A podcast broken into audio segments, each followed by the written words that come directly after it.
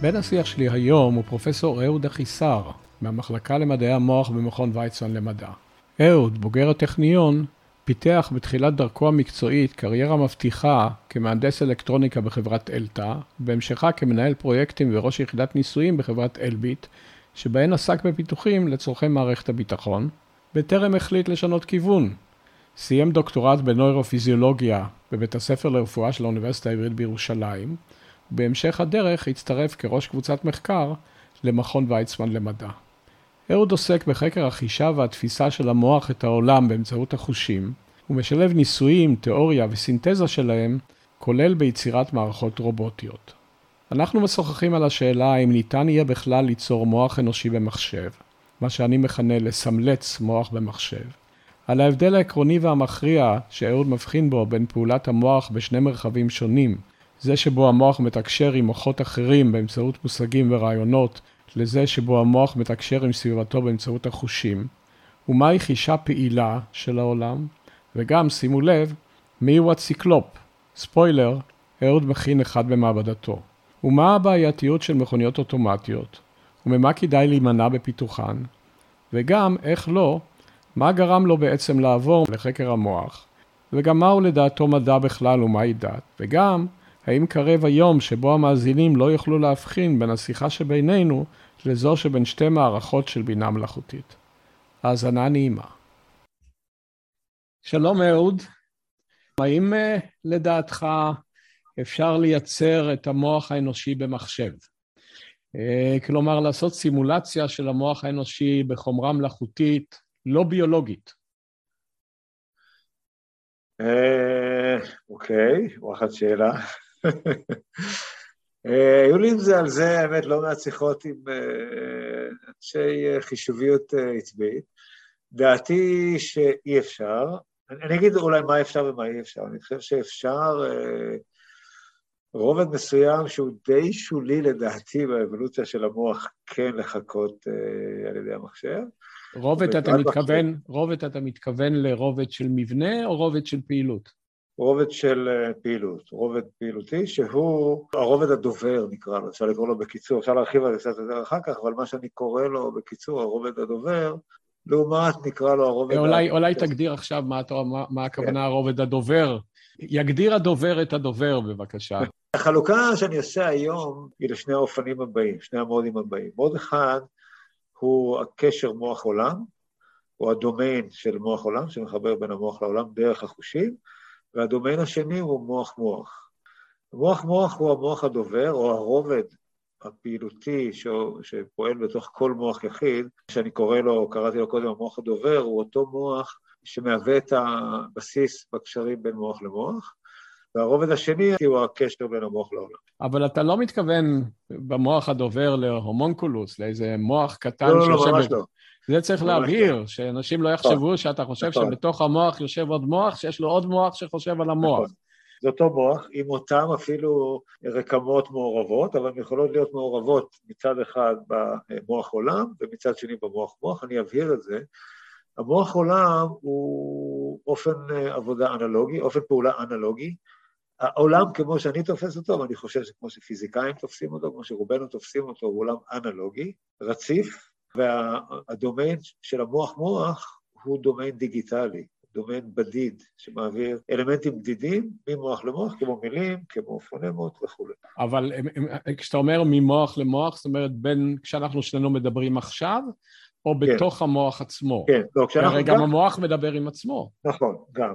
מבחינה אבולוציונית אפשר להגיד, סביר להניח שההתפתחות האבולוציונית היא להעביר מידע בין מוחות. היום אנחנו אולי גם לאורך כל הזמן, אנחנו מעבירים, באותו אופן גם מעבירים מידע עם עצמנו, אבל הוא פחות מעשי, נגיד ככה. הדרייב העיקרי שלו הוא להעביר מידע בין מוחות. כמו שזה נראה, הדרך שהאבולוציה מצאה שהכי טוב אולי, הכי יעיל להעביר בה מידע בין מוחות, היא להעביר את המידע באופן דיגיטלי. היתרון של העברה דיגיטלית הוא האמינות של העברת המידע. כשאתה מתכוון שאתה ואני יושבים פה עכשיו. ואנחנו מעבירים מידע זה לזה, מה הכוונה שלך שאני ואתה מעבירים זה לזה מידע דיגיטלי? לי זה נראה שאנחנו מעבירים מידע אנלוגי. אני אקרא לדברים שאנחנו מעבירים, לאייטמס האלה שאנחנו מעבירים אחד לשני, רעיונות, זה בעקבות דקארט, אפשר לקרוא לזה מושגים, אותם דברים, קונספטים בדידים. הם דיגיטליים, תכף אני אבהיר מה זה, אנחנו מעבירים אותם בתווך אנלוגי, או דרך הזום, או אפילו אם אנחנו פנים אל פנים, הקול שאני משמיע, גלי הקול וכולי, הכל תווך אנלוגי, שעובר דרך החושים, דרך אותו... של עולם מתמשך.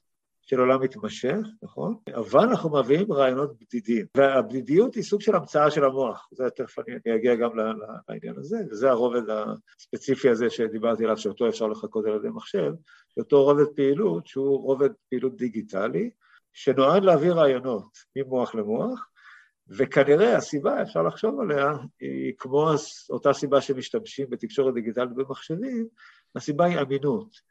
האמינות של להעביר סיגנל אנלוגי היא מאוד נמוכה, כי בסיגנל אנלוגי רציף, כל רעש הוא רעש, אין לך דרך להיפטר ממנו, ואין לך דרך לדעת מה הרעש ומה הסיגנל.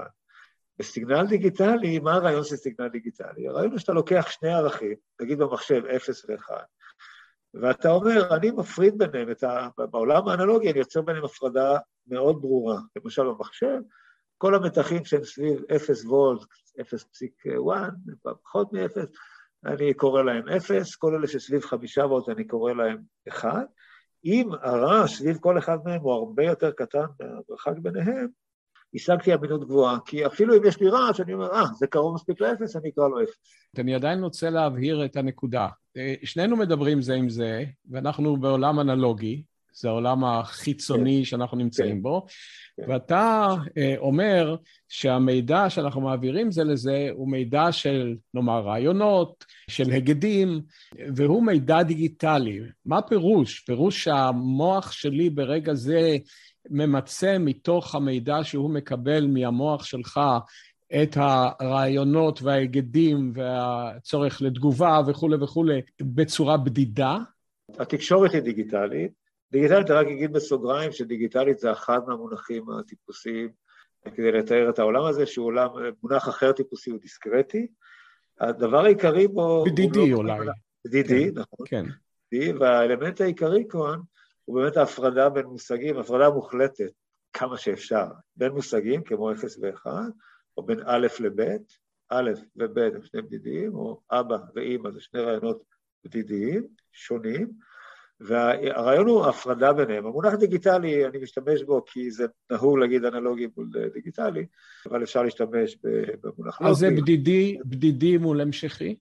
נכון, בדידי מול המשכי. אז עכשיו, אם ככה, אז uh, אתה מוריד מהקומוניקציה בינינו את uh, הערפול, את אי-הוודאות, כי אם זה בדידי, אז הייתי אמור להבין כן או לא, והרבה פעמים יש. ערפול בקומוניקציה בבני אדם. איך זה מתיישב עם כך שאתה טוען שהמוח מעביר מידע בדיד למוחות אחרים? אז העניין הוא שהבדידיות הזאת היא חזקה בעיקר בתקשורת. כלומר, אני, אני אבהיר את זה בדוגמה הבאה. כשאני אומר, אבא נכנס דרך הדלת, אני, אני מניח שאתה, כשאתה שומע את המילים שלי, אתה לא תפקפק במשמעות אה, של הסימבולי שאני מעביר לך, וזה שהסימבול הראשון אמר אבא, והסימבול השני אמר נכנס, והמשמעות שלה באפשרות שאמרתי אבא ולא אימא, למשל.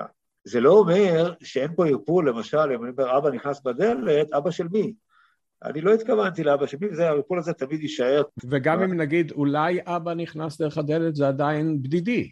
וגם אולי, אבל אני, כן, האמינות הגבוהה היא בתקשורת, במילים שהעברתי לך. זאת אומרת, העברתי לך אוסף של מילים מהמוח שלי אל המוח שלך, שלא מנעו את הערפול, שאר הערפול שהוא במוח שלי, וגם יכול להיות שעובר, אני מצליח, אם אני סופר טוב למשל, אני מצליח להעביר אותו גם למוח שלך, את הערפול שמסביב, אבל את התקשורת, את אותם אלמנטים בדידיים, הצלחתי להעביר לך באמינות גבוהה. אז בוא נשוב לתשובה שלך לשאלה הראשונה. אתה אמרת אה, שבוויכוחים שלך עם אה, חברים אה, מחשבים או מחישוביות עצבית, אתה אומר שאנחנו נוכל לסמלץ את אותו רובד של המוח שהוא מדבר בצורה בדידית, אבל לא נוכל את המוח האנושי הדובר בצורה אנלוגית, או המתנהג בצורה פועל אנלוגית. נכון, הפועל, נכון. הפועל בצורה אנלוגית. אם ככה, השאלה, אה, לא נאכל פירושו, אתה חושב שאף פעם, בצורה עקרונית, או לא נאכל כי עכשיו אנחנו לא יכולים. כן, אני, אני חושב שאף פעם, תכף אני אגיד למה. הוויכוחים שלי עם אותם אנשים חישוביים, בסופו של דבר הגיעו לזה שאותם אנשים אומרים, תשמע, אנחנו חושבים שאם אין סוף חישוביות, בוא נגיד ככה, אם יש לנו כוח של המחשבים ילך ויגדל, אנחנו נצליח, כמו שאנחנו יכולים לקחת כל סיגנל אנלוגי ולהפוך אותו לסיגנל דיגיטלי בדיוק הרבה יותר ויותר גבוה, ככל שיש לי יותר כוח חישובי, ככה נוכל לסמלץ, אה, כלשונך, את המוח יותר ויותר טוב, ככל שיהיה לנו אה, אה, יותר כוח חישובי. אז א', מבחינה אמפירית השאלה הזאת פתוחה, כי אני לא יכול להגיד, תראו, צריך לעשות את הניסוי ולראות. הטענה שלי מתבססת על שני דברים. א', אני חושב שהם באמת יצטרכו, כוח חישובי שהוא אינסופי ואינסוף זמן כדי בכלל להתקרב לשאלה הזאת, ואין סוף, אתה יודע, הוא מונח שאומר, אין, בעצם אין לנו, זה לא שאנחנו נוכל להגיע לשם. והסיבה היא כזאת, אני אגיד לך למה אני חושב, הסיבה העיקרית שהמוח הוא לא, הוא לא, הוא לא, לא יכול להיות מסומלץ על ידי מחשב, היא העובדה שהמוח, באמת הרקמות של המוח עובדות בצורה אנלוגית, וה, והמחשב עובד בצורה לוגית. המחשב הוא מכונת מצבים. באותה צורה שהגדרתי קודם, כמו המוח הדובר שלנו, בעצם המחשב הוא המצאה אנושית של המוח הדובר הזה, כן, הקבוצה האנושית, הצלחנו לייצר מכונה דוברת נקרא לה, מכונה לוגית שהיא פי אלף יותר טובה ממה שאנחנו מסוגלים במאמצים רבים לעשות, אבל היא עושה רק את זה. ורק את זה, זה אומר שהיא יכולה לטפל במצבים אה, ולעשות בהם דברים נפלאים, אבל היא לא יכולה לדמות מצב אנלוגי. אתה חושב שזו בעיה עקרונית כן, לפי העיקרון שבו מחשבים, של, דרך אגב, מחשבים של היום, מחשבים דיגיטליים של היום עובדים, מחשבים האלה, יש להם מצבים. תחשוב על זה שמחשב קיים היום, אתה יש לו כל רגע מצב נתון. אתה יכול לעצור אותו במצב מסוים, לכבות אותו, לבוא עוד שנתיים, להתחיל אותו מאותו מצב ולהמשיך ולא קרה כלום. אתה יכול גם לחזור אחורה, לעשות undo, רגע, לא מצא חן בעיניך, תבטל את המצב הקודם, כי זכרת, שמת את הקודמים בזיכרון. במוח אתה לא יכול לעשות את זה, כי אין... כן, העובדה שאי אפשר לעשות אנדו במוח היא עצובה מאוד. הנקודה היא שהמוח הוא אסינכרוני. אולי עוד נקודת מפתח בפעולה של המוח, אנשים קוראים לזה Event-Based אה, Processing, או פעולה אסינכרונית, שאומרת, כמו שאנחנו יודעים, תאי עצב, למשל, שולחים מידע אחד לשני רק כשהם צריכים, רק כשיש להם אינפורמציה, אינפורמציה להעביר, ואז הם שולחים spike אחד לשני. תאים ברשתית למשל שולחים מידע למוח רק כשיש להם, ש... רק כשקרה שינוי בנקודה שמולם. לעומתם מצלמות טלוויזיה שולחים אינפורמציה על כל פיקסל ופיקסל אם צריך או לא צריך, ובדרך כלל לא צריך, כי לא השתנה כלום באותו פיקסל, 50 אה, פעם בשנייה, 30 פעם בשנייה, כמה שאתה רוצה, וכנ"ל במכונת פון ניומן, במחשבים הנוכחיים הדיגיטליים, רגיסטרים, אותם אלמנטים במחשב שמחליפים מידע מיליוני פעם בשנייה, מחליפים את כל המידע, כאילו משחזרים את כל המידע אם צריך או לא צריך, רוב הזמן לא צריך. והמוח לא עובד כך, הוא עובד בצורה אסינכרונית. אז כתוצאה, אין לו מצבים, אין לו מצב שאתה יכול לעצור, כלומר, תנסה להקטין את, את הזמן, חלון הזמן שתיקח, כמה שאתה רוצה למילי שנייה, מיקרו שנייה וכולי, ותשאל, האם יש לי פה חלון זמן שבו אני יכול לחתוך, לעצור ולהגיד, יש לי את כל המצב שהמוח נמצא בו? אין. כי המוח הוא אסינכרוני, המוח הוא דינמי, התהליכים נמשכים בזמן, הם לא מצב שמתחלף למצב, ואלה הם הסיבות העיקריות שבגללם אני אומר, אין לזה תחליף במוח ה... שתי נקודות העלית כאן. אחת מהן היא נקודה שאולי לא התכוונת לגעת בה, אבל אמרת אה, שחבריך החישוביים אומרים, כן, אנחנו נפעיל כוח חישובי אינסופי, אבל אה, גם כשהם יפעילו את הכוח החישובי האינסופי, הם לא יבינו את התהליך, אה, לדעתי, שהכוח החישובי הזה מבצע. כי uh, נעשה שם uh, דבר שהמוח האנושי לא נוצר באבולוציה כדי להבין אותו. הרבה תהליכים שמתרחשים, שהם לא ליניאריים ושהם מאוד מורכבים וסיבוכיים לחלוטין, אנחנו לא ממש מבינים מה קורה שם. אז צריך להבדיל בין השאלה האם אנחנו נוכל לסמלץ את המוח, או אם כן. אנחנו נוכל להבין את המוח המסומלץ. זה, נכון, זה נכון. שני, שאלות, שני דברים, שתי שאלות, שתי שאלות שונות. אבל uh, אני עדיין רוצה להתייחס לנקודה נוספת, והיא האם הסימולציה הזו היא סימולציה לכל רבדי הפעולה, לכל המורכבות שלה, או סימולציה ליכולות של מערכת uh, ממוחשבת לבצע דברים שהמוח עושה, בלי לעשות אותם דווקא בצורה שהמוח עושה אותם. או, או, זה נקודה כן, אחרת. יפה. פה אני רציתי לשאול אותך שאלה. בהנחה שאתה עכשיו עומד בפני היכולת ליצור מכונה שהיא לאו דווקא עובדת כמו המוח, והמוח הזה הוא לא סימולציה של המוח האנושי מבחינת המבנה ומבחינת צורת הפעילות, אבל הוא יהיה סימולציה מבחינת יכולת הפעולה שלו. זאת אומרת, הוא אפילו יביא אותך למקום שהוא יעמוד במבחן טורינג, בסוג מסוים של פעולות, אם הוא יישב מאחורי המסך במעבדה שלך, ואתה תעשה משהו והוא יגיב, אתה אולי אפילו לא תבדיל אה, אם זה מוח אנושי או לא. אתה, יש לך עכשיו grant ענקי לעשר השנים הבאות, אוקיי. Okay. יש לך את הטריק איך לעשות מוח כזה? והשאלה שלי, אילו תכונות עיקריות צריכות להיות למכונה כזו כדי שהיא לפחות תנסה לחקות את היכולות של המוח האנושי? אוקיי, okay, טוב, שאלה ענקית, ואני אה, אנסה לענות עליה בשלבים. אה, אז א', האמת שאנשים לגמרי, ההתקדמויות שיש היום ב-AI, בינה מלאכותית. בינה מלאכותית. הם בדיוק מהכיוון הזה של להגיד, טוב, אנחנו לא נחכה את הרקמה האנלוגית, נשתמש ברקמה הדיגיטלית שיש לנו, אבל בואו ניקח עקרונות פעולה מהמוח וננסה אה, להפעיל אותם בשיטות הדיגיטליות שלנו, ובואו נראה מה אנחנו מקבלים.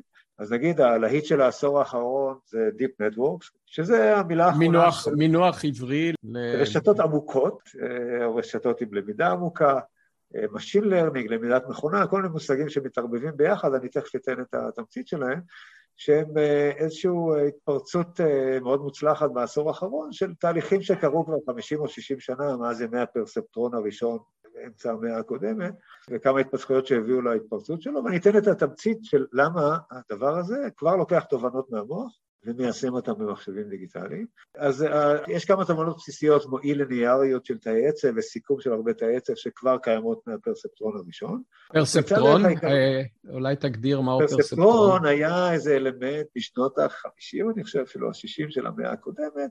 אנשים אמרו, אה, ah, הבנו איך המוח עובד, יש פה אוסף של המון נוירונים, כל נוירון מקבל המון אינפוטים, מסכם אותם, הוא עושה פעולה לא ליניארית, ומחליט אם לשגר spike או לא, בהתבסס על ה...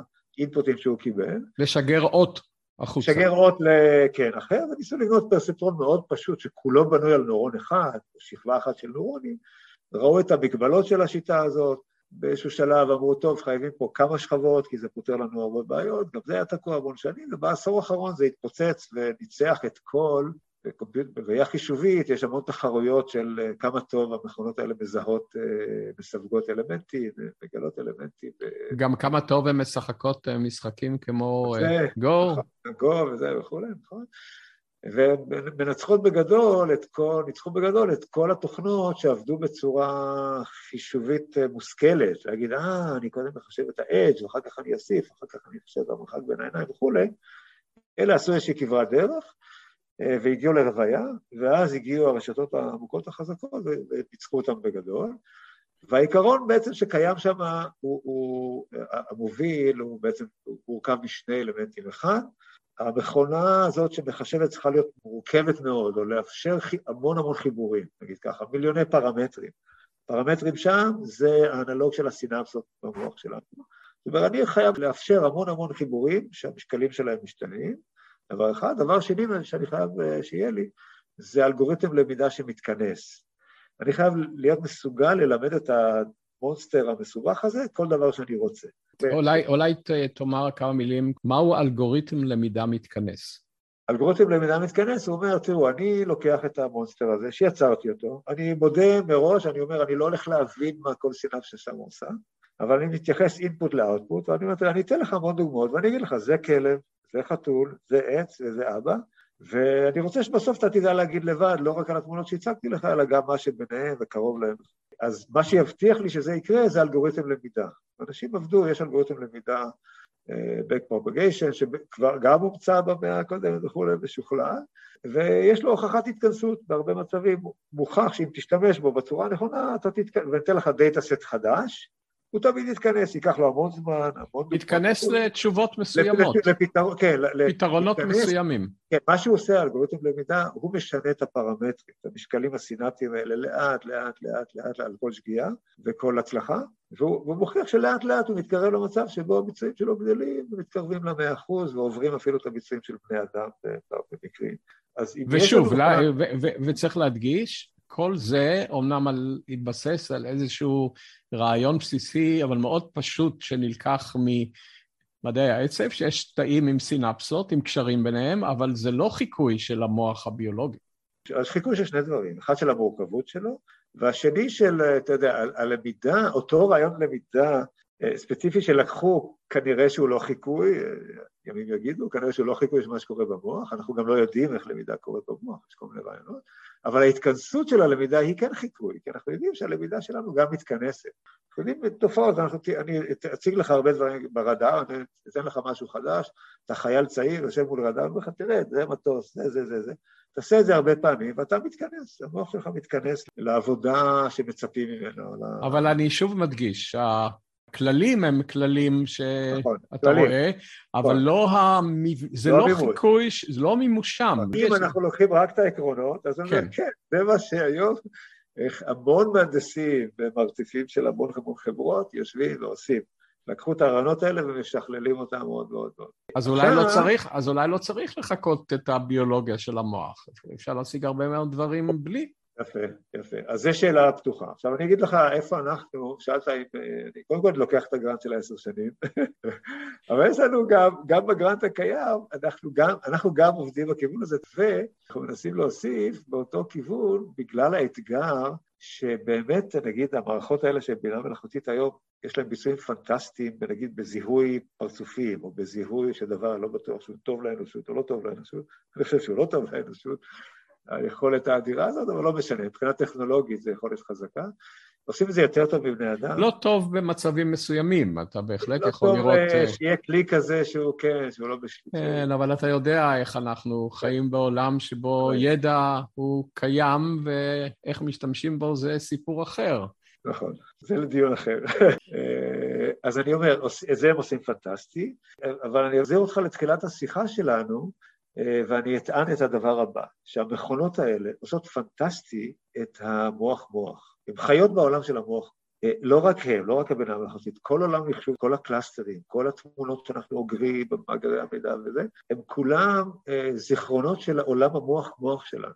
העולמות המוח-עולם שלנו, של כל אחד מאיתנו, הם עולמות פרטיים, שאתה לא יכול לשמור אותם, כמו שאמרנו קודם, לא לשמור, לא לאחסן, לא להעביר ולא זה, זה עולמות פרטיים חד פעמיים, דינמיים, ואותם, אותן רשתות עמוקות, לא, היכולת שלהם לחכות שואפת לאפס, ואת הדברים האלה רואים ברובוטים, אתה יודע, יש, ברובוטיקה יש נגיד תחרויות כדורגל ברובוטיקה, לא יודע, לא, לא יודע אם יצא לך לראות את הקלאמזי, אז החבר'ה שעושים אותם מאוד מתגאים, בצדק, וזה שהנה הרובוט הצליח להגיע לכדור ולבעוט, אתה מסתכל על הסרטים ואתה מת מצחוק מהקלאמזיות והחוסר תקשורת עם העולם שצועק לשמיים בדברים האלה.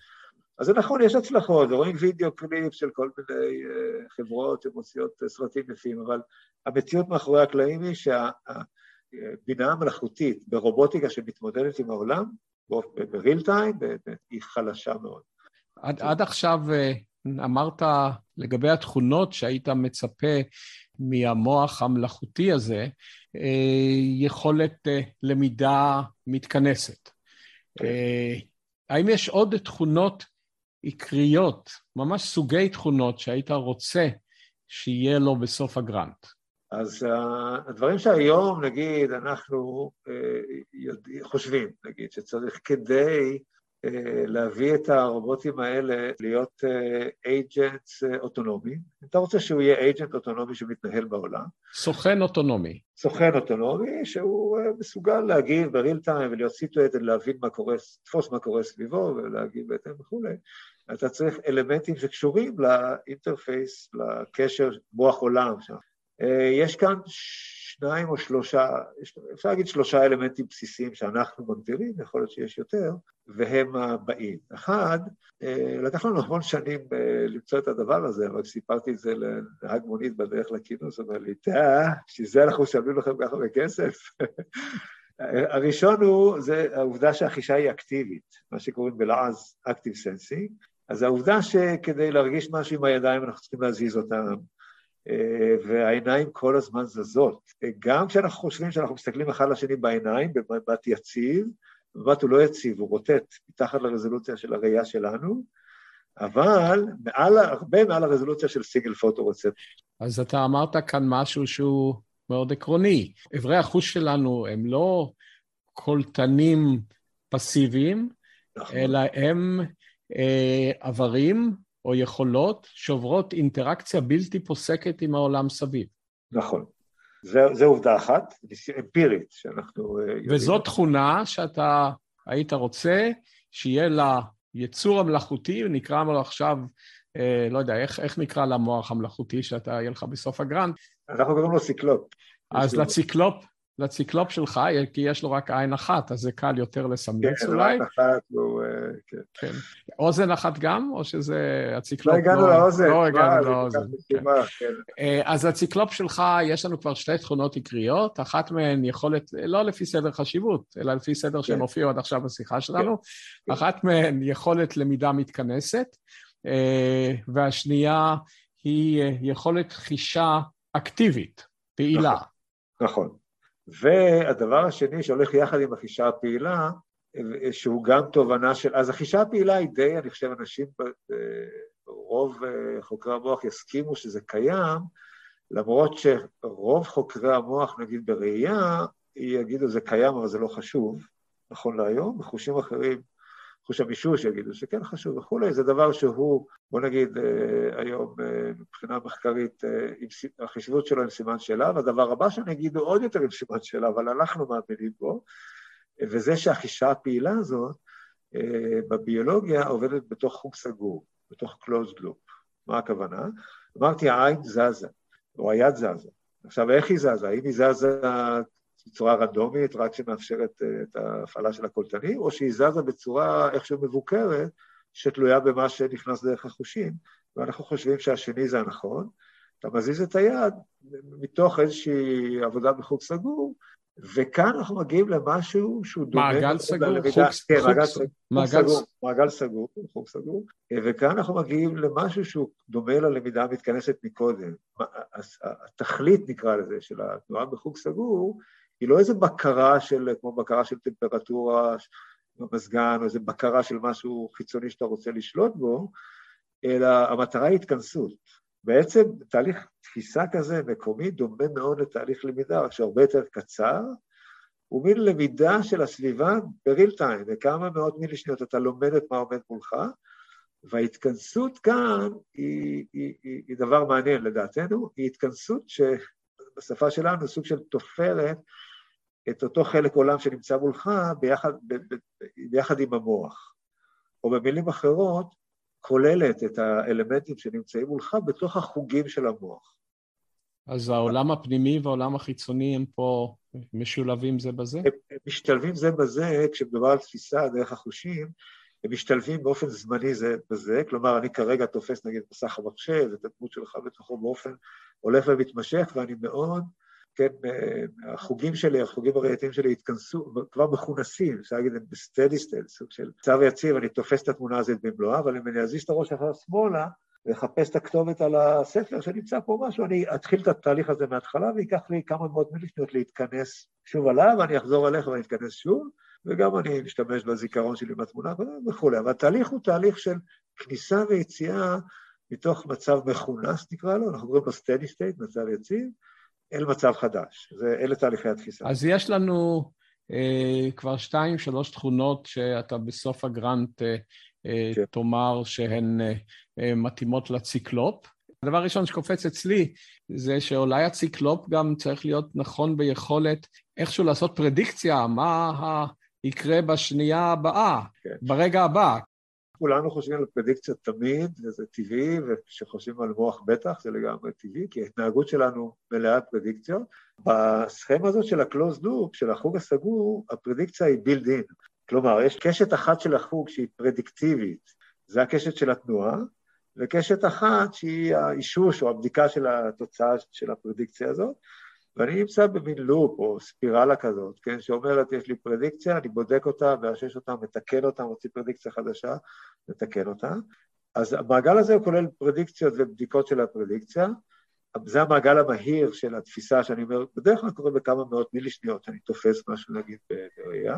זה זמן הווה בשבילך מבחינת החשיבה? או, אוקיי, אז אוקיי, זמן הווה, אז אז אני אגיד לזה משהו, אני רוצה לפני זה, אבל להוסיף שיש פה גם אה, סוג של היררכיה של לופים, של לולאות כאלה. הלולאות הכי מהירות הן אלה שתופחות את המציאות, נגיד, בכמה מאות מילי שניות, ומעל זה יש לך לולאות יותר איטיות, עד שאתה מגיע לעולם המודע, הקוגניטיבי וכולי, שהלולאות שם הרבה יותר איטיות והן כוללות אה, זמנים הרבה יותר ארוכים. אז נגיד, אני יכול להגיד שאני אגיד, מערכת הראייה, אני תופס כרגע את מה שאני תופס זה לולאות שעובדות בתוך מאות מילי שניות, אבל, אבל אני גם תופס את החדר שסביבי, ולאט לאט אני מעדכן את הפרטים שבו, וזה לוקח שניות, דקות, כן, עד שאני מפעיל את כל ה... זה כל קוסם מתחיל יודע שלוקח לי דקות או שעות לדעת מה עומד מולי באמת במציאות, כן. ואני יכול להגיע עד ללופים הכי גבוהים, שאני אומר, אני גם בעיני רוחי תופס כרגע את uh, לונדון, כי אני אהיה שם uh, בתוך uh, חודשיים, ואני אהיה שם איזשהו לופ כזה שכולל גם את לונדון, ואני יכול לעשות פרדיקציות על לונדון וכולי. אז יש לנו פה גרדיאנט של קבועי זמן בלולאות האלה, ושאלה של הווה היא שאלה של באיזה לופ אתה נמצא. אז אני יכול להגיד, בהווה שלי כרגע, איתך, יש לי את ההווה של כרגע אני מסתכל על המסך, ואני רואה את הבעות הפנים שלך, והרגע הזה אני בהווה מסתכל הצידה, וזה ההווה של מאות מילי שניות או שניות בודדות, אבל גם בהווה שלי אני עכשיו בשעה של פודקאסט, מנהל איתך שיחה, וגם בהווה אני היום. אז, אז ההווה... המינימום הווה, המינימום הווה, היחידה המינימלית. יפה, מינימום הווה הוא המשך של הלופ הכי קטן, והוא משהו כמו משך של הלופים הכי קטנים שיש לנו במוח, 50 אלפיות, 40 אלפיות, 60 אלפיות, זה בטווח הזה. זה לופ, לולה אחת, 100 אלפיות אולי, זה לולה אחת, תלוי באיזה חוש, זה משתנה בחושים. למה זה ההווה הכי קטן? כי אתה, בלופ הזה אתה מבקר מבקר עם קוף, כן, בעולם החיצוני, באותו אלמנט שאתה תופס אותו בחוץ, פעם אחת באותם 60, נגיד ניקח את ה-60, פעם אחת ב-60 מילי שניות אתה מגיע אה, לאותו, אה, לאותו אלמנט. אז הדגימה שלך היא רק 60 מילי שניות. אז ההווה לא יכול להיות קטן מזה, זה, ה, זה המשך הכי קטן שיש לך באינטראקציה שלך עם העולם, וזה, ההווה שלך. בוא, בוא נחזור שנייה, פעם אחרונה לציקלופ. הוא, אה, אם ככה, אם יהיה לו את היכולות שאתה אה, מקווה שתהיינה לו, אה, אם ככה, אם הוא צופה את העתיד במהירות רבה מאוד, נניח אתה בלופ של 60 מילי שניות, והוא מגלה שזה לא מה שהוא ציפה. האם זה לא אומר שהוא צריך לצפות הרבה דברים בבת אחת? כי אחרת הוא יעמוד ככלי ריק אם הוא מצפה שאתה עכשיו תזיז את הראש לימין, במקום זה יזז את הראש לשמאל, התגובה שלו תהיה שונה לגמרי, אז הוא צריך להיות, אם ככה, מוכן לציפיות אחדות בו זמנית. כן, אבל זה, זה נכון, הטענה הזאת נכונה גם לגבי, נכונה גם לגבי המוחות שלנו. ברור. כן, כן, אבל אמרתי, זו תכונה שאתה היית רוצה כן. שיהיה גם למוח שלו. כן, כן, גם למוח שלו. עכשיו, אז הציפיות, אנחנו קוראים להן בעקבות אותן תגליות מביולוגיה חישובית באמת, אותות נוירונים, או התגלית הזאת של קיום של הטרקטורים. איך, איך, איך נתרגם את רק... משכנים, משכנים. נקודות משיכה. נקודות או... משיכה בדינמיקה. הכוונה היא, המערכת היא דינמית, אפשר לחשוב על אפשרות שהיא כל הזמן דינמית והיא זזה ממקום למקום ולא קורה ואין שום ייחודיות לשום זמן, אבל התגלית שקיימים הטרקטורים בכל רשת דינמית מורכבת כמעט, ובטח במוח, אומרת שהרשת הזאת תיתן לבקר שוב ושוב יותר בנקודות משיכה מסוימות. זה מין נקודות מנוחה. הן כאילו מנוחה, הן לא חייבות להיות מנוחה, הן יכולות להיות uh, מה שנקרא לימיט סייקל, זאת אומרת, למשל בעין, הרי אמרנו, העין אף פעם לא במנוחה, וברוב החושים, הפעילות שלנו הן תמיד בתנועה, אבל התנועה יכולה להיות מנוחתית, במובן שהיא רפטיטיבית, היא... אתה הגעת לאותו מקום, אתה כבר לא משנה כלום, הכל צפוי ואתה במקום ידוע, מקום מוכר, והכל צפוי, שום דבר לא משתנה, זה נקרא הטרקטור. אם אתה בתוך הטרקטור, הכל צפוי. האטרקטורים האלה נאספים עם ניסיון החיים דרך תהליכי למידה, אנחנו אוספים כל מיני אטרקטורים, ואלה הציפיות שלנו בגדול, אנחנו מצפים מהעולם שהוא ייפול על אחד מהאטרקטורים האלה. הטענה היא על האינדיאנים שראו את הספינות של קולומבוס, זה לא היה להם שום attractor על ספינות, זו טענה תיאורטית, אני מניח, שאני קונה אותה, לא היה להם שום attractor מוכן לדבר כזה, והם לא ראו אותם. מה זה נקרא לא ראו? נפל להם משהו על הרשתית, אבל לא, שום הכנה, שום שם, שום פרדיקציה, זה לא בעולם שלהם. אני מניח שיש לנו אותם דברים מולנו גם. אז ההנחה היא שנקודת השהייה הזו, אם ככה, היא נבחרת uh, על ידי העולם. על ידי האינטראקציה שלך עם העולם, ספציפית. אז זה, זה, מין, אז זה מין אבולוציה ברמת המוח, או ברמת הצ... מוחו של הציקלופ.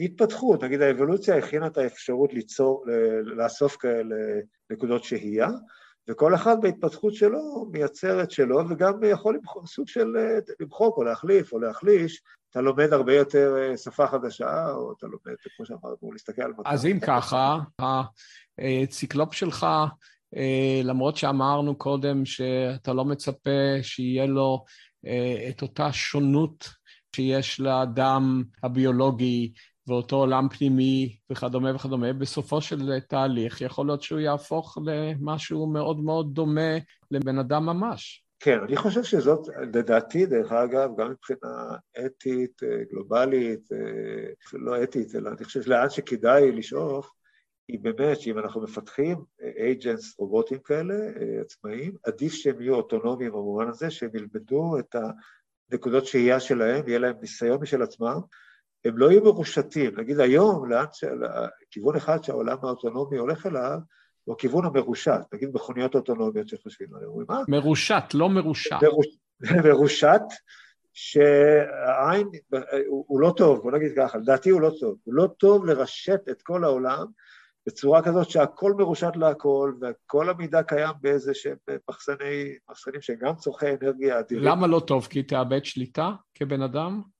כי כן, כן, דבר, יש כמה גורמים. דבר אחד, זה סוג של, אתה בונה איזה רשת uh, מלאכותית uh, מכנית, שאתה יודע, אם בטעות תעביר לה את המפתח, לא תקבל אותו חזרה. זה, זה חשש אחד. עקרוני, יש אנשים שיבטלו את החשש הזה, שאני לא מאלה שמבטלים את החשש הזה.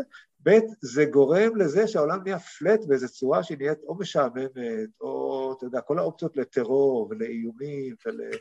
שליטה מרכזית אה, נורא נורא גדלים באופן כשאתה מרשת את הכל, ואתה יכול להגיע מכל נקודה לכל נקודה במהירות שיא, אה, בקלות אה, בלתי נסבלת, ולשלוט בהמון דברים מרוחקים, בנקודות מרוחקות, שלדעתי, אני חושב שזה לא עולם טוב, זה עניין אישי כבר, זה עניין אתי אישי. כן, אבל שים לב, אהוד, אתה אומר, זה לא עולם טוב מנקודת מבט שלך, אבל אתה לא אומר זה לא עולם אפשרי. זה עולם אפשרי. זה עולם לא אפשרי. זה עולם אפשרי. עכשיו, יש פה שאלה אמפירית לגבי נגיד מכוניות אוטונומיות, האם באמת תצליח לעשות את זה? אתה יודע, יש את המכוניות האוטונומיות, כל שנה אומרים לנו, שנה הבאה יש לנו אותן פה, בינתיים זה הולך ומתרחק, כי הם לא מודים ב challenges האמיתיים שיש שם, ויש challenges אדירים. למשל בתחום של תפיסה, באמת ליצור מכונית שתופסת מה קורה מולה, ה challenges אדירים. אז לא בטוח אם אפשר, כן, את כל המידע הזה להעביר באמת באופן, כי אמרנו, את המוח עולם, אתה לא יכול להעתיק. את המוח מוח אתה יכול להעתיק ולשמור אה, והכל. את המוח עולם אתה לא יכול. אז זה חוזר לאותה שאלה ששאלנו, האם אתה, אנחנו יכולים לייצר מכונות שמסמלצות אה, מוחות אמיתיים? אני חושב שלא. במאמצים אדירים תצליח להתקרב ותעשה משהו שהוא דומה, הוא לא יהיה אותו דבר ותיצור משהו אחר. אגב, הזכרנו, אתה הרי עוסק בחושים, והזכרנו חושים אחדים, והזכרנו את, אה, את הזמן. יש אברי חוש לכל חוש שאנחנו מכירים, ראייה, שמיעה, מגע, ריח, טעם. מה איבר החוש של הזמן? כן, שאלה, שאלה שעולה הרבה פעמים. אה, תראה, אז צריך להתחיל ולשאול מהו זמן באמת. האם זמן הוא באמת equivalent אה, לאנרגיות האלה? הרי אברי החושים האלה עובדים על אנרגיות, כן? אנרגיה פוטונית ואנרגיה של גלי קול ולחצים וכולי. אה, האם זמן הוא סוג של אנרגיה שאפשר לחוש בה? אני חושב שזו שאלה טובה. לדעתי לא. אני חושב שזמן הוא המצאה שלנו, דיברנו קודם על רגע והווה וכולי. אני חושב שהוא המצאה מאוד שימושית שלנו, הזמן. זה נכון שבתורת היחסות הוא אחד מהממדים וכולי, שאלה פילוסופית טובה, איך הוא... אה, מה אתה טוען, שאם לא היו... איך הוא ישתבץ כשווה ערך לספייס? אם לא היו יצורים ביולוגיים, או לפחות אם לא היה אדם, הזמן לא היה לו קיום? זה הרי אתה לא טוען את זה. לא, לא, לא הזמן. אז אני אומר, יש דינמי. העולם הוא דינמי, נגיד ככה. תחושת הזמן, אתה אומר, מותנית כן, בהיות. אה, איך להגיד? כן. אוקיי, אז נגיד ככה, נגיד את זה אחרת אולי. יש את, ה... כל החושים שלנו קולטים אנרגיה, וכולם קולטים את השינויים באנרגיה. האמת שהדבר היחיד שהם קולטים זה את השינויים באנרגיה. לכן הם קולטים זמן. כי בוא נגיד, האלמנט הבסיסי של הזמן זה השינויים הדינמיים האלה שקורים. אבל אנחנו מציירים איזה חץ כזה של זמן, וזה זה נוח לנו, זה נוח לנו לעשות, אבל זה, החץ הזה של הזמן, הוא, אני לא חושב שהוא, הוא בחושים, הוא, הזמן הזה הוא אייטם מוח-מוח, הוא אייטם זאת אומרת, לוגי. מוח, מוח. מה שאתה אומר הוא שחוש הזמן למעשה הוא מובנה בתוך כל חוש. כן, כן. זאת אומרת, לא, לא צריך כן, לבר הוא... חוש עצמאי בשביל... בשביל כן, לעשות. העולם פועל, כאילו העולם פועל בשינויים, העולם הוא, הוא דינמי, הוא פועל בשינויים, אנחנו חשים את השינויים, לכן הזמן כלול שם, אבל לא בצורה הזאת של קו. אהוד, לפני שנפסק קצת בזמן לעבר, האם הפרויקט של הציקלופ הוא פרויקט עיקרי היום במעבדה שלך? אה, האמת שכן, הוא פרויקט מדליק. אני אתן לך מילה אחת על איך, למה התכנסתי בסכמה של המחקר המעבדתי, התכנסתי למשולש, שבקודקוד העליון שלו נמצאת התיאוריה, בקודקוד השמאלי אני מצייר את האנליזה, ואנליזה היא כל מה שאנחנו יכולים, אה, אנחנו חוקרים תפיסה, אוקיי? הנושא הוא תפיסה, אז תיאוריה של תפיסה, אנליזה של תפיסה, זה כל ה, מה שאנחנו לומדים על תפיסה מהביולוגיה, עם מוחות קיימים, והקודקוד השלישי הוא סינתזה של תפיסה. כי מה שנוכחתי במשך השנים, שאנחנו יכולים להתווכח בינינו, המדענים, אה, על, אה, על הציר הזה של תיאוריה ואמפיריות ואנליזה, וכל אחד מהם תיאוריה אחרת, והכל חי בשלום אחד עם השני, כי יש יותר מדי אפשרויות פה ופחות מדי דאטה במערכת המורכבת הזאת. הסינתזה, יש בה משהו חזק. א', היא אומרת לך מיד מה לא יכול לעבוד בעולם. אתה מנסה לבנות משהו, זה לא עובד.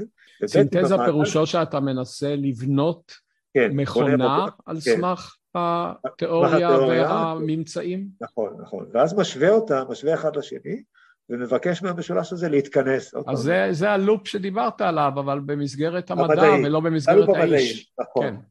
נכון, נכון. אז פה הקודקוד הזה של הסינתזה באמת תפס אצלנו משקל מאוד גדול, כי הצלחנו גם, יש לנו הצלחה בלעשות סינתזה של ראייה ממוחשבת, במובן הזה להכניס את, ה, את התובנות שלנו, הדינמיות. אולי אתה יכול לומר על זה משפט או שניים, לא פירוט הפרויקט, כן. אלא מה הממצא?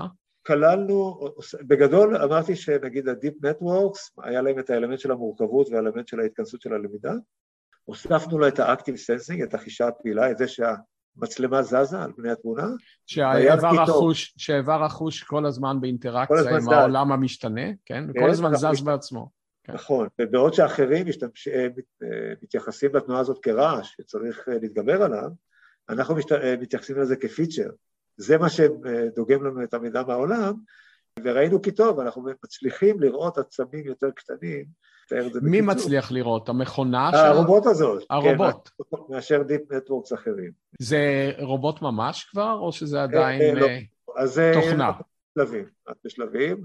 מה שהדגמנו את התוצאות האלה, המאמר הזה שפרסמנו בתוכנה רק, סימולציה על המחשב, אנחנו גם בונים את זה, והכוונה שלנו היא גם לכלול את ה-close loop. אם נסתובב במסדרונות של בנייני חקר המוח בשנים הקרובות, יש סיכוי שציקלופ אה, יפתח לנו את הדלת? אז אמרתי, לפתוח את הדלת, נשלח לך סרט אחר כך, כמה זה מצחיק לראות את הרובוטים שנוסעים לפתוח דלת ונופלים תוך כדי זה, זה רוב המקרים. תראה, אני בזמנו ביקרתי מעבדה ב-MIT שעסקה ברובוטיקה, וכאשר תיאמתי את הביקור, נאמר לי, אה, אתה תצלצל בפעמון ואל תיבהל, כי הדלת תיפתח ולמטה יהיה מין יצור קטן שיוביל אותך למשרד שלי. אז uh, אני uh, צלצלתי והנה פרדיקציה, אני עמדתי עם העיניים למטה ככה, ואת הדלת uh, פתחה עוזרת מחקר שממש לא התאימה לפרדיקציה שלי, ואמרה לי בהתנצלות, הרובוט חולה. הרובוט חולה היום. הרובוט חולה. אה, והיא הלכה והראתה לי את הרובוט החולה, הוא היה חצי מפורק על שולחן והחליפו איזה בטריה או משהו כזה. אני, אני מבטיח לך שהם ייצרו ממנו סרט אחד טוב, והסרט הזה מככב בכל היוטיובים. כן. יש בעיה, אז... יש בעיה עם רובוטים פעילים בעולם, יש פה המון המון דרך לעשות. אני חושב שאם העולם, אנחנו לא נייצר רובוט פותח דלתות בזה, אבל אני חושב שאם אנחנו נצליח בדרך שלנו, זה ייתן אה, הצעה. מטרת הרובוט שלכם, מטרת הציקלופ שלכם, תהיה לראות את העולם? כרגע לראות, כן. לפענח, אה, לפענח אה, מראות, לפענח סיטואציות? דבר ראשון, לראות יותר רחוק אה, ויותר טוב, וכשנכלול את האלמנטים האחרים, זה גם להיות situated. את זה במובן של real time, להיות אוטונומי, במובן שתיארתי לך. למה זה יכול לשמש? אז זה יכול לשמש, אם תחשוב עכשיו על עתיד של autonomous cars למשל, אני לא חושב שזה בעשור הקרוב, על עתיד, שבהם המכונית הזאת לומדת, כמו שאנחנו לומדים את העולם, כמו מכוניות, מכוניות אוטונומיות. כן, אבל היא לומדת את העולם, היא לא רשת שעכשיו קופי אחד של השני וכולם mm-hmm. מחוברים למאגר של טסלה. קיבלת מכונית, זה המכונית שלך שלומדת את העולם שלך סביבך, היא לא דומה לאף אחת אחרת, היא משרתת אותך בצורה אוטונומית, ואי אפשר להעתיק אותה, ואי אפשר גם להשתלט עליה, כי היא עצמה. היא אז היא תהיה מכונית אנושית. עדיין יהיה הבדל, כי... אה, אתה יודע מה, זה, זה, זה תהיה שאלה אמפירית, עדיין יהיה הבדל כי זה עדיין דיגיטלי בסופו של דבר היום, אלא אם כן הטכנולוגיה באמת, יהיה גם חיקוי טכנולוגי, יש היום התחלות של דברים כאלה, לטכנולוגיה אנלוגית, אז יהיה הרבה יותר קרוב למוח, כן. הפרויקט הזה שאתה תיארת כולל בתוכו, אני מבין, אה, מומחיות בחישוביות, אה, בהנדסה, במדעי החיים. אני מניח שאלה האנשים שאצלך בקבוצת המחקר, וזה מוליך אותי לשאלה איך אתה עצמך הגעת בכלל לתחום. תספר קצת אה, על הדרך שלך לציקלופ. אז הייתה תקופה שקראתי לעצמי מהנדס מומר. אז אני התחלתי את הקריירה המקצועית שלי כמהנדס. אתה חשבת. אתה חשבת שתהיה מהנדס כבר אה, בילדותך? לא. לא, לא, לא בילדותי, ילדותי ממש לא היה לי מושג. כשסיימתי את הצבא, הסתכלתי ימינה, שמאלה, החבר'ה הלכו ללמוד הנדסת אלקטרוניקה, אמרו שזה הכי מעשי, וזה, אמרתי, יאללה, אני יכול גם, הלכתי. וגם רציתי להבין איך דברים עובדים, בוא נגיד, זו גם הייתה שאיפה, להבין איך דברים עובדים בעולם, והלכתי ללמוד הנדסה, ונורא אהבתי את התחום שש-שבע שנים. הנדסת אלקטרוניקה? אלקטרוניקה, פיתוח של מחשבים, זה היה תחילת הזמן של מחשבים, עבדתי באלתא, באלביט פיתחתי מחשבים קטנים, במיקרו דיזיין, היה פנטסטי. באיזשהו שלב גיליתי, אה, היו, עברו שמועות על המוח, הגיעו שמועות, התגלגלו לידיי שני ספרים, אה, אגב, למה המחשבים האלה שפיתחת שימשו? הם שימשו לתעשייה צבאית. והכל הכל נבנה כזה באמת מה, מהיסוד, המיקרו-פרוססורים והכל בנייה של, בידיים של המחשבים. אבל ידענו כבר, אז לא רק אני, ידענו, ברגע שהמוצר נגמר ואנחנו מוסרים אותו ללקוח, הוא כבר לא מספיק טוב, אנחנו כבר יודעים איך אפשר לעשות אותו יותר טוב, ואחרי שנתיים אין על מה לדבר, הוא כבר אובסוליט ולא שווה כלום וצריך להוציא משהו חדש. והמוח, אתה מסתכל עליו וקורא עליו, אז רק קראתי עליו, אתה אומר, וואלה, הדבר הזה, לא רק שהוא הוא, הוא, הוא, הוא כל הזמן מעודכן, והוא כל הזמן מעודכן בצורה הכי טובה שאפשר. אונליין, זה עובד אצלו אונליין, הוא מתעדכן כל הזמן, הוא נהיה הכי טוב שאפשר אה, כל הזמן. זה הדבר שקנה אותי, הפלסטיות הזאת, הבילדין קנתה אותי, ובאיזשהו שלב אחרי כמה מאמצים וזה, האמת שעברתי קורס ניהול באלביט כזה, הפסקתי להתלהב מהעבודה והניהול, דברים חוזרים על עצמם. הקורס ניהול היה קורס ניהול לפי יעדים. תשים ב top את היעד שלך ותגזור ממנו אחורה לתקופה הנוכחית ותראה איך אתה מגיע לשם. הלכתי הביתה, כתבתי ב top ללמוד על המוח, שני החיצים הראשונים היו בארץ בחו"ל, מפה גזרתי, וה bottom היה, לך לרמב"ם, דבר שם עם הרופאים, תראה מה קורה. לא היה לי מושג, לא היה לי מושג מה זה חקר המוח, ובאמת אמרו לי שם, מה אתה מבלבל? אמרה לי, זה רופאה, זה כמו שאני אלך עכשיו ואבנה מחשבים, מה אתה מחפש פה? התעקשתי.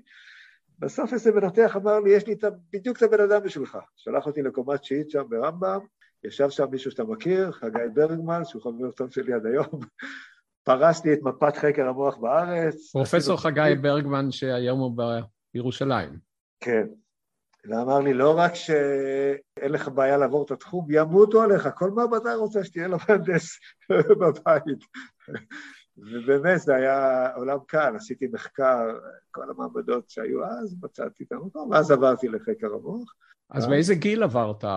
זה גיל 32, אני זוכר את זה כי יש בספר בן אדם בלי תכונות, האיש ללא תכונות, שבזמנו התלהבנו ממנו, וזה גם הוא היה בגיל 32, שאל את עצמו, טוב, למה אני טוב?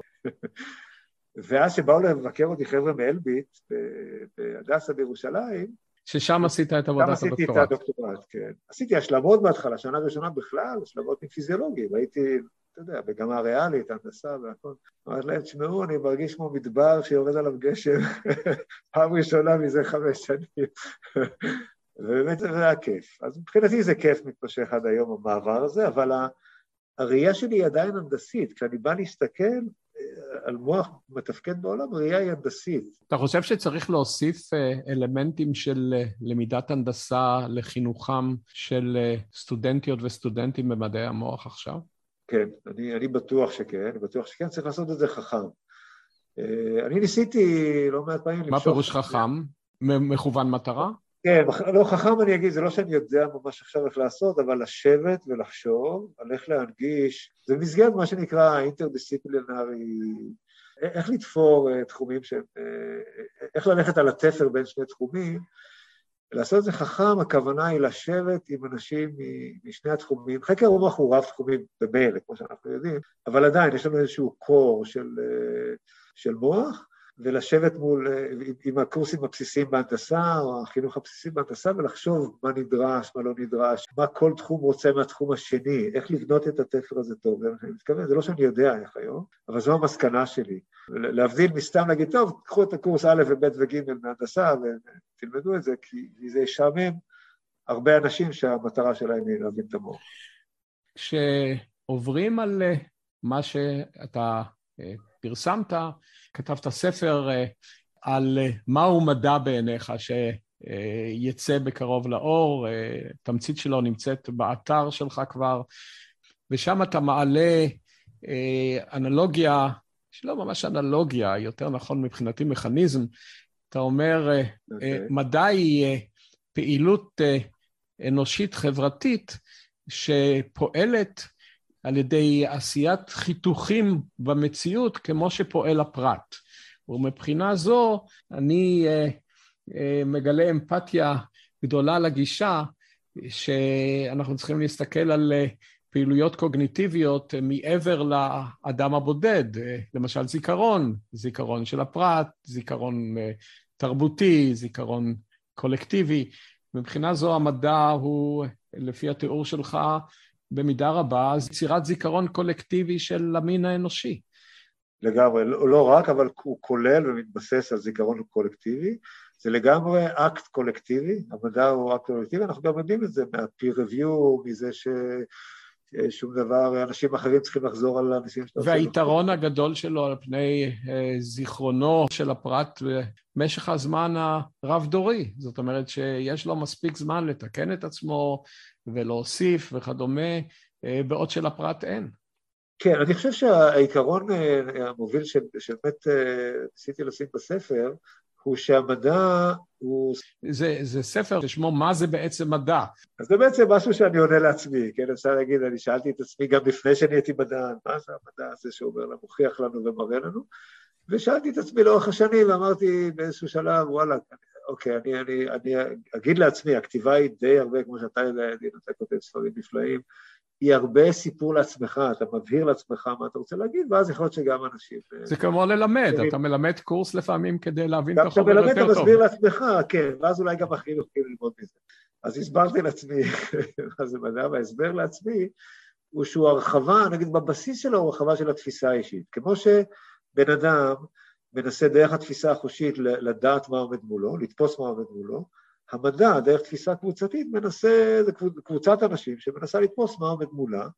הכוח של התפיסה הקבוצתית הוא הרבה יותר גדול מהתפיסה האישית, ואנחנו יכולים להגיע הרבה יותר רחוק, הרבה יותר עמוק, לדברים יותר קטנים וכולי וכולי, אבל העיקרון הוא באמת אותו עיקרון של חיתוכים, כמו שאני עושה חיתוך בין חושי, בין חוש הראייה וחוש המישוש שלי, ואני לא בטוח שיש פה סדק ואני ממשש אותו, אותו דבר, שני אנשים... אולי נסביר, אולי תסביר חיתוך. אז המושג חיתוך נלקח מניווטים, נגיד, שם אני נחשפתי לו, נגיד, קורס שנורא אהבתי בצבא, היה קורס של ניווטים, ואתה מגלה שם פלא, אתה אומר, אתה הולך בודד בשטח עם מצפן, ואתה אומר, וואלה, איפה אני? לא יודע איפה אני. אבל יש לך מפה ויש לך מצפן, ואתה אומר, אה, אני יודע את הנ"צ של האנטנה הזאת, ואני יודע את הנ"צ של ה... באר מים של הבריכת מים הזאת, על המפה אני יודע אותם, אני רואה אותם מולי, אני מודד אז את הכיוון שלי לבריכת מים, מעביר קו על המפה, מהבריכת מים באזימות שמדדתי. לוקח את הכיוון לאנטנה, בנקודה של האנטנה על המפה, מעביר קו באזימות שמדדתי, שני הקווים נחתכים, כי הם לא מקבילים, כי אני נמצא באמצע, הם נחתכים, בנקודת החיתוך זה איפה שאני נמצא. וזה הנס, נס גלוי, קורא לך, הופ, אני יודע. אז זה, אה, אז זה העיקרון למשל של GPS, GPS זה חיתוך קצת, אה, זה אולי לא אזימוטים, זה זמני וכולי, אבל זה חיתוך של מקורות מידע שונים, אה, וכמה שאתה רוצה יותר ממדים, לדעת את עצמך ביותר ממדים, או מיקום של משהו ביותר ממדים, אתה צריך יותר אלמנטים של חיתוך. חיתוך הוא ההצטלבות או טריאנגולציה, ולא זה טריאנגולציה. אז אני עושה חיתוך, זה לא עכשיו לא במרחב, אלא אני עושה חיתוך של, של ידע, אני אומר, אני מקבל ידע ממערכת הראייה שאומר לי, יש פה קו שהוא יוצא דופן, אני שולח את האצבע שלי ממשש ואני מרגיש שיש שם אה, בליטה, ואני עושה חיתוך של שני הדברים, זאת אומרת, שיתוף של שני הדברים, ואומר, כן, בנקודה הזאת יש סדק, זה לא סתם צל, נגיד במערכת הראייה יש לי שתי אופציות, אולי זה צל ואולי זה צבע שונה ואולי זה סדק, אני שולח את היד ואני אומר, זה סדק, כי הקולטנים שלי בקצה האצבע לא רגישים לצבע, הם רק רגישים לשינוי בטקסטורה. אז זה חיתוך בין חושים. עכשיו, אם אנחנו עומדים שנינו מול איזשהו אה, אה, עב"ם unknown בחוץ, ואני אומר לך, אתה רואה את זה? וואלה, זה נראה לי כמו אה, אבטיח לא בשל, ואתה אומר, לא, לא, לא, זה מילון בשל, ואנחנו עושים חיתוך בינינו ומגיעים אולי למסקנה טובה. מה שאם הייתי לבד, הייתי נשאר עם איזה ספק, ואני גם לא יודע אם אני לא הוזה או חולם, או... פה אני מצטט בספר את המערכון של הגשש, כמובן, ש... אתה זוכר, חלמנו ביחד, כן? למה זה מצחיק? כי לא קורה שאנחנו חולמים ביחד. ולכן החיתוך הוא בעל משמעות. אם שנינו רואים משהו שקרה שם, אה, אז על פי שני עדים יקום דבר, זה משפט מאוד נכון במובן הזה, לא יכול להיות ששנינו חזינו, הזינו, או יכול להיות, אבל הסיכוי נורא קטן, ששנינו הזינו ביחד את אותו, אותה אילוזיה.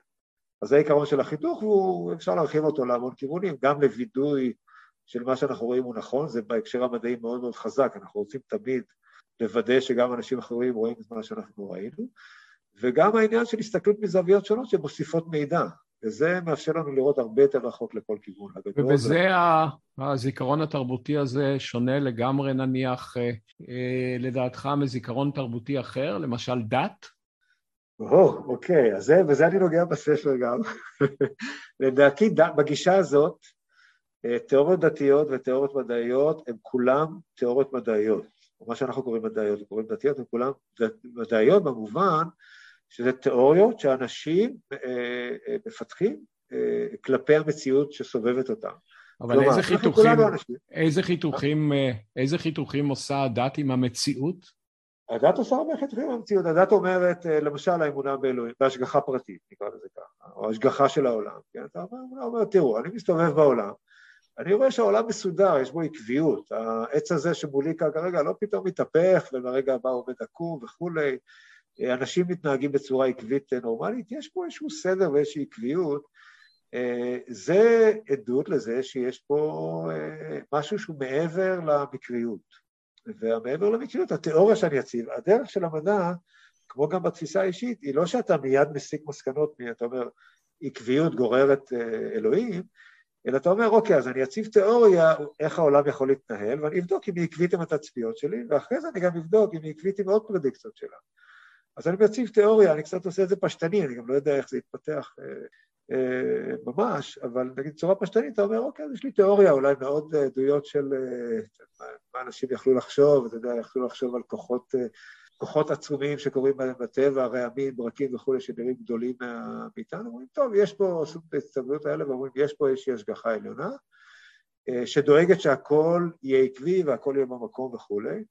ואז אתה יכול להגיד, תראו, הפרדיקציה אחת של זה, זה שההשגחה העליונה גם תדאג, יש פה הרי מוסר בעולם, אז השגחה העליונה צריכה לדאוג שיהיה צדיק וטוב לו, רשע ורע לו, שיהיה שכר ועונש.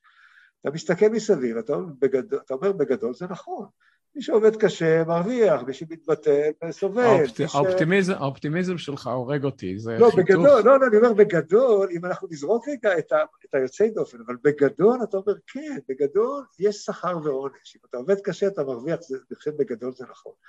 אבל אז אתה מסתכל עוד ועוד ואומר, תראו, זה לא ממש תופס, יש המון מקרים של צדיק ורע לו, רשע וטוב לו וכולי, ואז מגיע העדכון של התיאוריה. העדכון של התיאוריה אומר, אתם יודעים מה, נכון, אנחנו מוסיפים, מעדכנים את התיאוריה, לא רק שיש השגחה עליונה, יש גם עולם הבא. והשכר ועונש הוא בסך כל העולמות, יש שכר ועונש שמתקיים. אבל את החיתוך שם לא נצליח לעשות. או, יפה, ושם נגמר לי הלופ. שם אין לנו פרדיקציה, אין לנו יותר פרדיקציה שמה, וזה באמת מה שהביא, אני חושב, אתה יודע, בצורה פשטנית, מה שהביא לאנשים להגיד, אתם יודעים מה, רגע, בוא נזרוק את ההיפותזה הראשונה של השגחה, השגחה עליונה, בוא נלך על עולם אקראי, בסיס אקראי וכולי. אנחנו עוד לא שם לדעתי, גם הלופ הזה המדעי, יש לו המון בעיות. עם העולם על בסיס אקראי יש לו המון בעיות, למרות שכולנו חיים, מסתדרים עם התורות האבולוציוניות וכולי, יש המון בעיות שעדיין אנחנו בתוך חוג פתוח שעוד לא התכנס. אהוד, אם לא היית עוסק היום במדע, ואולי אפילו אם לא היית מתחיל כמהנדס, יש איזשהו תחום אחר שהיית רואה את עצמך עוסק בו, ושמח אולי אפילו במידה דומה? וואו. אה, תראה, פעם חשבתי שאני יכול להיות הרבה דברים. חשבתי... ועשית את החיתוכים. עשיתי את החיתוכים, נשארתי לא כל כך הרבה. אה, אני, אני מאוד מרוצה במקום שאני נמצא בו, אני חושב שהמדע, בדרך שאני עושה אותו, אני שלם איתו, זאת אומרת, אני מרגיש שאני כן אה, נמצא במקום שאני, שמתאים לי, שאני יכול אה, לתרום לו, שאני מבין אותו, חי בתוכו, נמצא בסוג של נקודת שהייה, אפשר להגיד, של הטרקטור כזה, אמרנו, איתו. האם הייתי יכול באותה מידה... אולי נגיד כך, אם היו מבטלים היום את המדע, לא יודע, אה, מודיעים שיש עכשיו 50 שנה, כן, אה, יש 50 שנה שלא עוסקים במדע. אה, מה היית עושה? תראה, מחקר ופיתוח זה תחום, התחלתי איתו את החיים המקצועיים שלי, תחום שהייתי יכול לחיות בו, פשוט האובר תעשייתיות שלו, אני לא כל כך אוהב אותה, במובן של... אבל כל זה היה עדיין בתחומי הנדסה, מדעים ריאליים, כן. אתה היית נשאר שם. תראה, אני נורא אוהב ספרות, נורא אוהב ספרות, אה, נורא אוהב פילוסופיה. אה, ספרות, אני, אני, לא, אני לא חושב שהייתי יכול ליצור משהו יפה בספרות, הייתי נורא רוצה להיות מסוגל. אה, אז אני לא חושב שהייתי מוצא את עצמי לייצר בתחום הספרות או בתחום האומנות. פילוסופיה הייתי יכול לעסוק, אבל חושש שהייתי מגיע למבוי סתום. יש לי חבר שהייתי איתו בקלטק, שהמשפט הראשון והחזק שאני זוכר ממנו היה שמדען טוב הוא פילוסוף פעיל. אה, אני, אני, אני חושב שפילוסופיה, אנחנו איבדנו אותה, אנחנו המדע איבד אותה, איכשהו בתחילת באזור ויטקנשטיין והלאה, איבדנו אותה וזה לא טוב, כי הפילוסופיה צריכה להיות שזורה בתוך המדע, זאת אומרת אנחנו צריכים להקשיב ולעשות פילוסופיה בעצמנו, היא צריכה להיות חלק מהמדע, זה פשוט להגיד זום אאוט, תעשה רגע זום אאוט, דבר על הדברים יותר במטה, ותחזור למה שאתה עושה. אהוד, רציתי לשאול אם אתה חושב שבעוד 50 או 100 שנה אה, השיחה הזאת תוכל להיערך בין אה, שני יצורים מלאכותיים, והצופה, שהוא יהיה מלאכותי או לא, לא יחוש. אולי במקרה הזה בין ציקלופ א' לציקלופ ב', והצופה לא יחוש, והתשובה שלך היא, ניתנה לי קודם שאתה לא בטוח שזה אפשרי. לא, אה, מבחינת שיחה אני כמעט בטוח שזה אפשרי, אני חושב שהצופה לא יחוש, אה, לא בגלל שה Turing test הזה הוא חכם כל כך, אלא ה Turing test לדעתי, אם אני קורא נכון לטיורינג, הוא אומר לנו, תשמע, אנחנו נורא, נורא מוגבלים ביכולת שלנו להגיד כמה אינטליגנציה יש ל agent השני, הדבר הכי טוב שאנחנו יכולים לעשות זה להבדיל, להגיד האם הוא שונה מאיתנו או לא, זה הכי רחוק שאנחנו יכולים ללכת, כי אנחנו מוגבלים, אין לנו דרך להגיד כמה אינטליגנטי, אבל אני חושב שפה אנחנו לא נוכל להגיד, כאילו, ייקח לך המון זמן להרגיש. תהיה אפשרות להגיע למצב שבו צופה יקשיב לשיחה כזו ולא יוכל לדעת אם היא לא נערכת בין, בין שני ציקלופים או שני... אז אנחנו במצב אה, די מביך בסוף, עכשיו אנחנו צריכים למצוא איזה נקודת חיתוך כדי לשכנע את הקהל שאנחנו לא שני ציקלופים. אני מאוד מודה לך. תודה ידי, זה היה כיף צרוף, תודה רבה.